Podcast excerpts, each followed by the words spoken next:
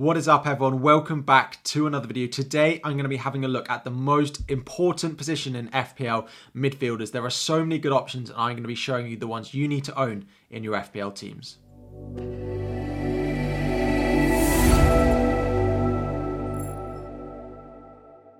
What is up, everyone? FPL Harry here, and today we are taking you through the top midfielders that you need to be buying and you need to be owning in FPL. We're going to go through all the price points like we did with defenders, and I'm going to talk you through the best options in each of those individual price points. So we're going to dive straight in. If you haven't already, please make sure you've liked the video. We'll try and hit 1,000 likes on this and subscribe if you are enjoying. We are less than three weeks away from the start of the season. We're almost two weeks away. We've got so much content coming your way. Daily uploads are on the horizon. So the number one pick, of course, the most expensive midfielder in the game, the one that is causing a lot of debate in our FPL drafts at the moment is Mohamed Salah of Liverpool.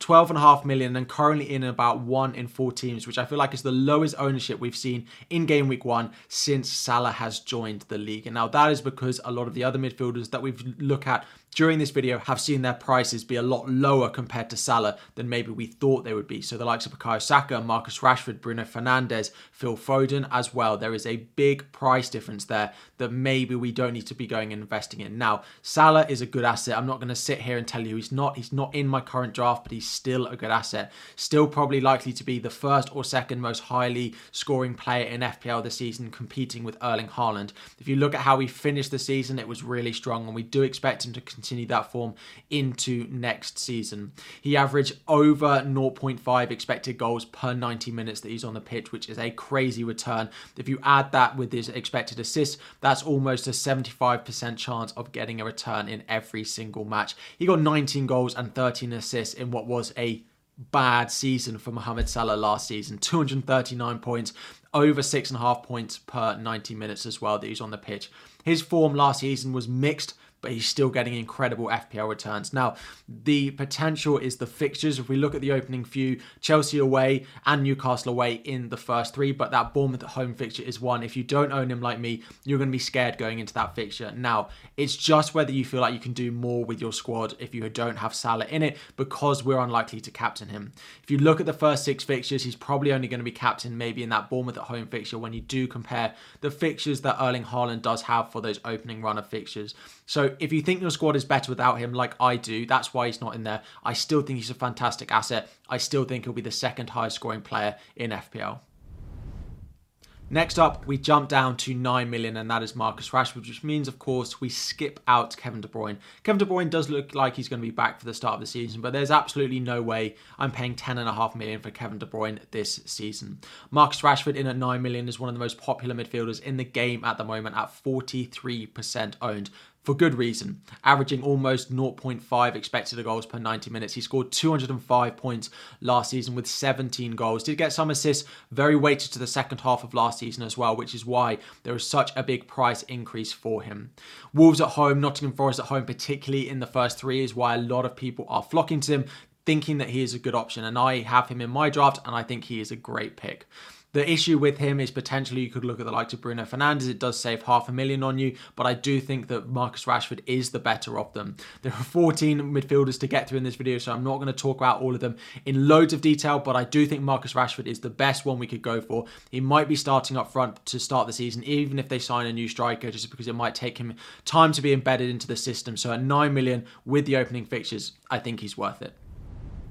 Next up is another Manchester United player, and of course that means we've missed out Heung-min Son. I don't think Son at 9 million is worth starting the season with. Their fixtures don't get good until about game week 4. So if you are considering Son, I would start with one of the other midfielders we've got here. Potentially consider moving if we see a little bit more for him, but I'm not advising owning Son for the start of the season, which is why we've jumped down to another Manchester United option in Bruno Fernandes. He's still highly owned in about one in three teams, but again, did really well last season 176 points, just under five points per 90 minutes. So that is just a little bit lower than we saw with Marcus Rashford, who was averaging just over six points per 90 minutes, which is why I think Marcus Rashford is worth the additional 0.5 on Bruno Fernandes. However, with Mason Mount signing, I'm a little bit unsure exactly what that's going to mean for the positioning. It does feel like Mason Mount's going to play a little bit deeper for Bruno Fernandes, but we know that Mason Mount does like to get forward. We do know that he likes to get in the box. There might be games, there might be times during matches that it is Mason Mount that goes forward and it is Bruno Fernandes that holds back. Now, Fernandes likes to be on all set pieces. He's likely to be on penalties as well, which is why I still think he's a really nice asset, but I don't think he's as good as Marcus Rashford. So if you're going with Fernandes, it's because you need to save that 0.5 or because you're going for a double up in midfield. Now, the second 8.5 midfielder is the most highly owned midfielder in FPL at the moment, and that is Bukayo Saka. I have nothing but good things to say about Bukayo Saka as a midfielder, and I think he deserves to be the most highly owned midfielder in FPL at the moment. One of the most highly owned players outside of Erling Haaland, of course. The fixtures to start the season are great.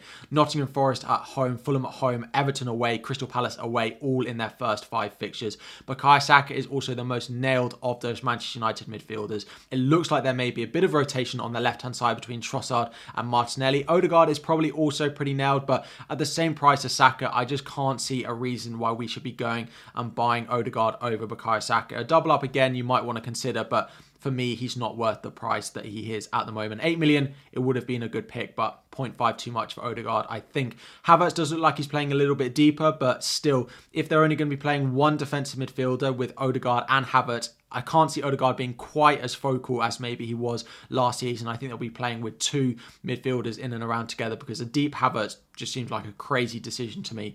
He is on penalties as well. He got double digit goals and double digit assists last season, 14 and 12 of those, averaging over five and a half points per start. He's in my draft and I don't see him going anywhere.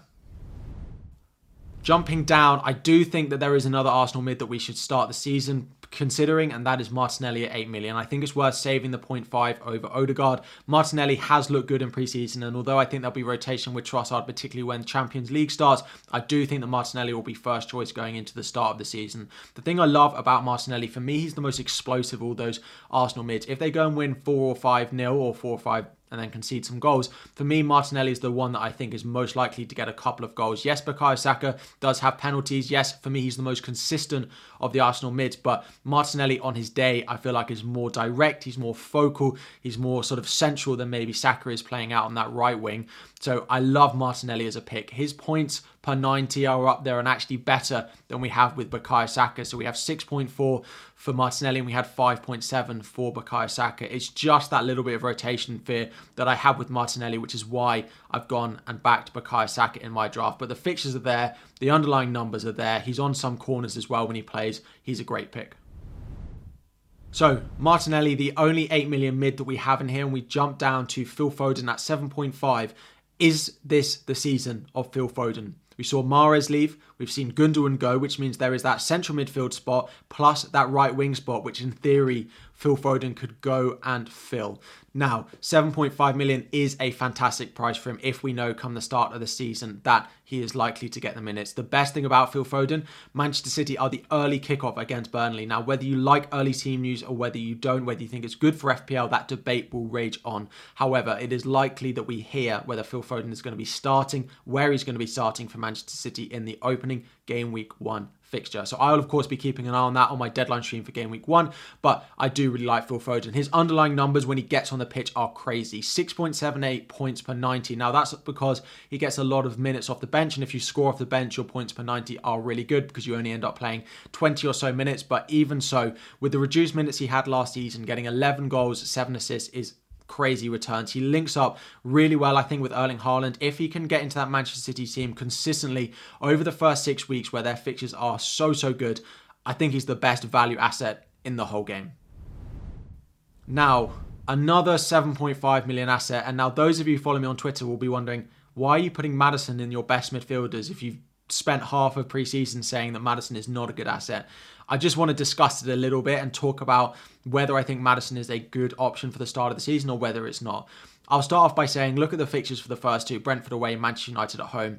I think we need to wait and see what we get with Spurs. Their performances in preseason have been pretty mixed so far. So I would wait and see what we get from them. If game week three comes and they look really good and Maddison is playing central attacking midfield and he looks really focal and really involved, then great. Bournemouth away, Burnley away, Sheffield United at home, we can go and pick him up His underlying data for last season is not that useful because he was playing, of course, at Leicester. So the points he's got is not necessarily that useful because he did play for a relegated side. But getting 10 goals and 9 assists in a team that did get relegated is not bad. But for me, Maddison is one that I'm going to be waiting and seeing on. I'll wait and see how they perform in the first couple. Then potentially I'll go and make a move. But I think Phil Foden will start the season. So at 7.5 million, I prefer the Manchester City man.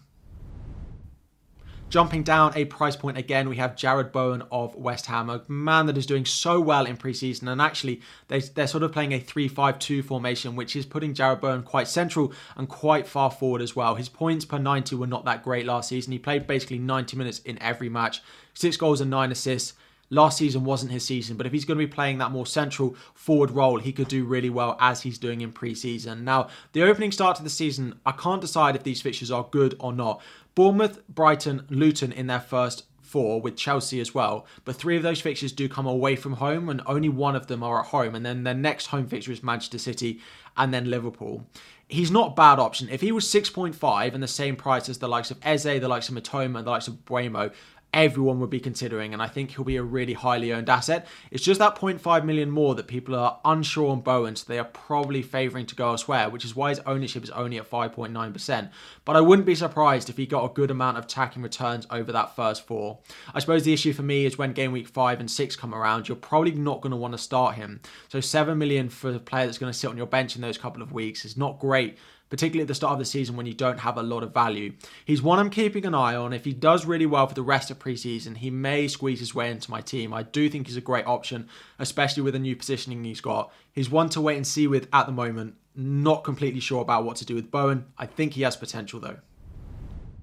Jumping down a price point again, and Eze is next. 6.5 million, Crystal Palace, 159 points last season, 10 goals, 5 assists. Did Very well at the end of last season when he started linking up well with Olise. Zaha, of course, has left for Crystal Palace, which likely means that Eze is going to be their penalty taker as well. Their opening run of fixtures is not bad. You'd probably want to own him for the first six or so, even longer, because the first three are okay. Sheffield United on the first day of the season is good. Then it's Arsenal, then it's Brentford, but then it gets a little bit better after then. So he's maybe one you could could rotate in, or you could just start and hold him for the you know first six to eight game weeks of the season and see how he does. Set and forget option in your team. I do really like him, and I think he's going to have to be the focal point of that Crystal Palace team. I don't see them going in sort of filling a big name player in replace of Zaha. I think they'll be relying on Eze and hopefully Olise if he's a back fit and A, B if he doesn't leave before the start of the season as well, which he's being linked with. The underlying data is maybe actually not as good as the actual returns. He overperformed his numbers last season, averaging 0.36 expected returns per 90. So that's a return every three games or so. And actually, he got more than that, scoring a lot of Thunderbolts, scoring a lot of Worldies as well. So I do like him at 6.5, but the other two options we've got in here, I think I prefer him, even though Zaha's gone and he'll probably be the main man. Next up, for me, the best 6.5 million mid in the game at the moment is Bryan Mbeumo. 6.5 million and in one and four teams. Underlying data was really good last season, averaging almost half an attacking return per 90 minutes he played. Nine goals, nine assists in a poor season for him, to be honest.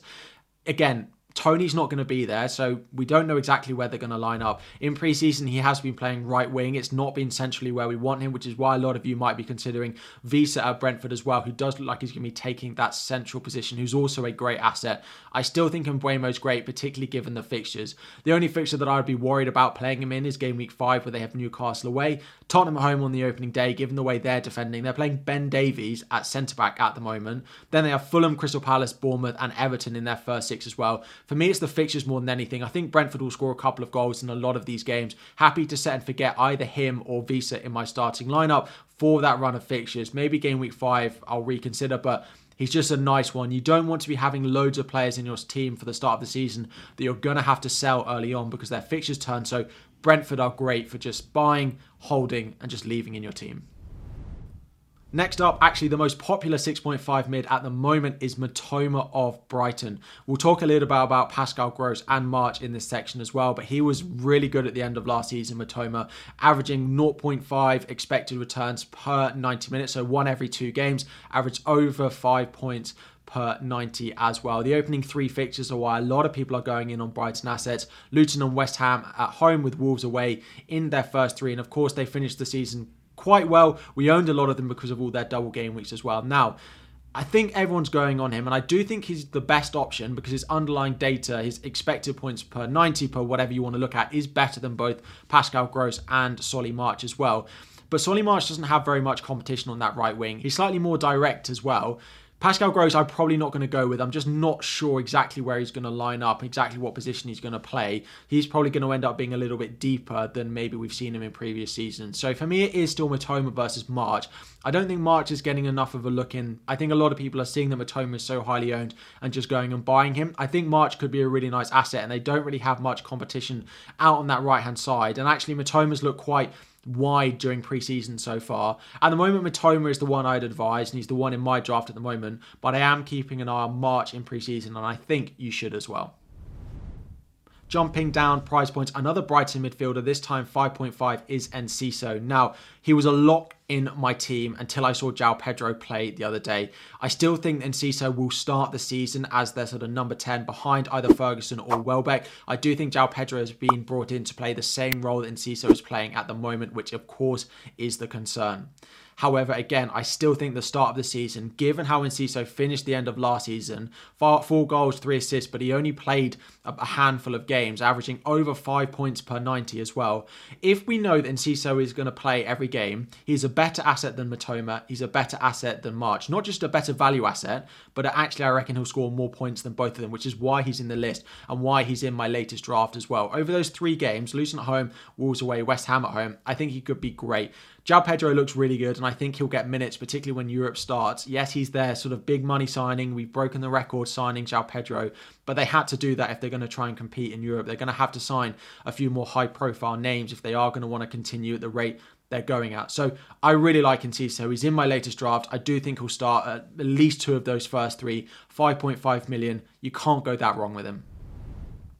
Next up is another 5.5 midfielder who's just been added to the game is Danjuma, who was on loan at Spurs last season, didn't get very many minutes, and now has gone to Everton on loan. So don't worry too much about the sort of data we've got on the right hand side here. He averaged over six points per 90 because he only scored one goal, but he basically played no minutes and scored once off the bench, which is why his points per 90 is so high. The reason he's in there is the opening fixtures for Everton are really nice. Fulham at home, Wolves at home in their first three, and Sheffield United in game week four away from home. I think he could do well. I think I'd probably favour Enciso at the moment over him. If you do want to take a punt early on and he looks like he's embedded in that team early on in the season, then great. They are going to need someone who can score goals. It looks like Calvert-Lewin is going to miss the start of the season. Demarai Gray, a lot of those other midfielders have not been reliable for goals for Everton in, in previous seasons. So Danjuma might have to be the one. 5.5 million when they, I'm sure there'll be a time we'll all be considering him. And their opening four are not bad. So I do think he's worth a look if he does well in pre-season. And finally, we won't spend loads of time. My 4.5 million midfielder that I would go with at the moment is Nakamba at Luton Town. He was on loan with them when they got promoted and he's gone back there from Aston Villa, hence the kit that he's in. His underlying data is rubbish one goal, one assist last season. The opening three fixtures are not great, including a blank in game week two, but he's probably going to sit on your bench every week. He's the only 4.5 we have at the moment who looks nailed to start every single game. He is a defensive midfielder, but he's probably the one that I'd be choosing at the moment. So if you need a 4.5 just to play every week, get you two points if you need him probably Nakamba at the moment. So we've covered 14 midfielders. I have there's probably going to be some that you think, you know, Odegaard, Son, some of the cheaper ones that I've missed out, but these are the 14 that I'm actually considering in my FPL team at the moment. I don't want to advise buying you players that I wouldn't be buying into my own team. That seems like completely pointless and selling you something that isn't actually going to happen. So these are 14 players that I'm considering for my own team. Let me know what you think. Let me know who you are generally considering that I may have missed off the list as well. Is it Odegaard? Is it Son? Mason Mount, for example? Let me know all of that in the comment section down below. Leave any questions you have about your team, about FPL as well. The 1,000 likes on the video is always the target. Subscribe if you have not already, and we'll be back again very soon. Sports Social Podcast Network.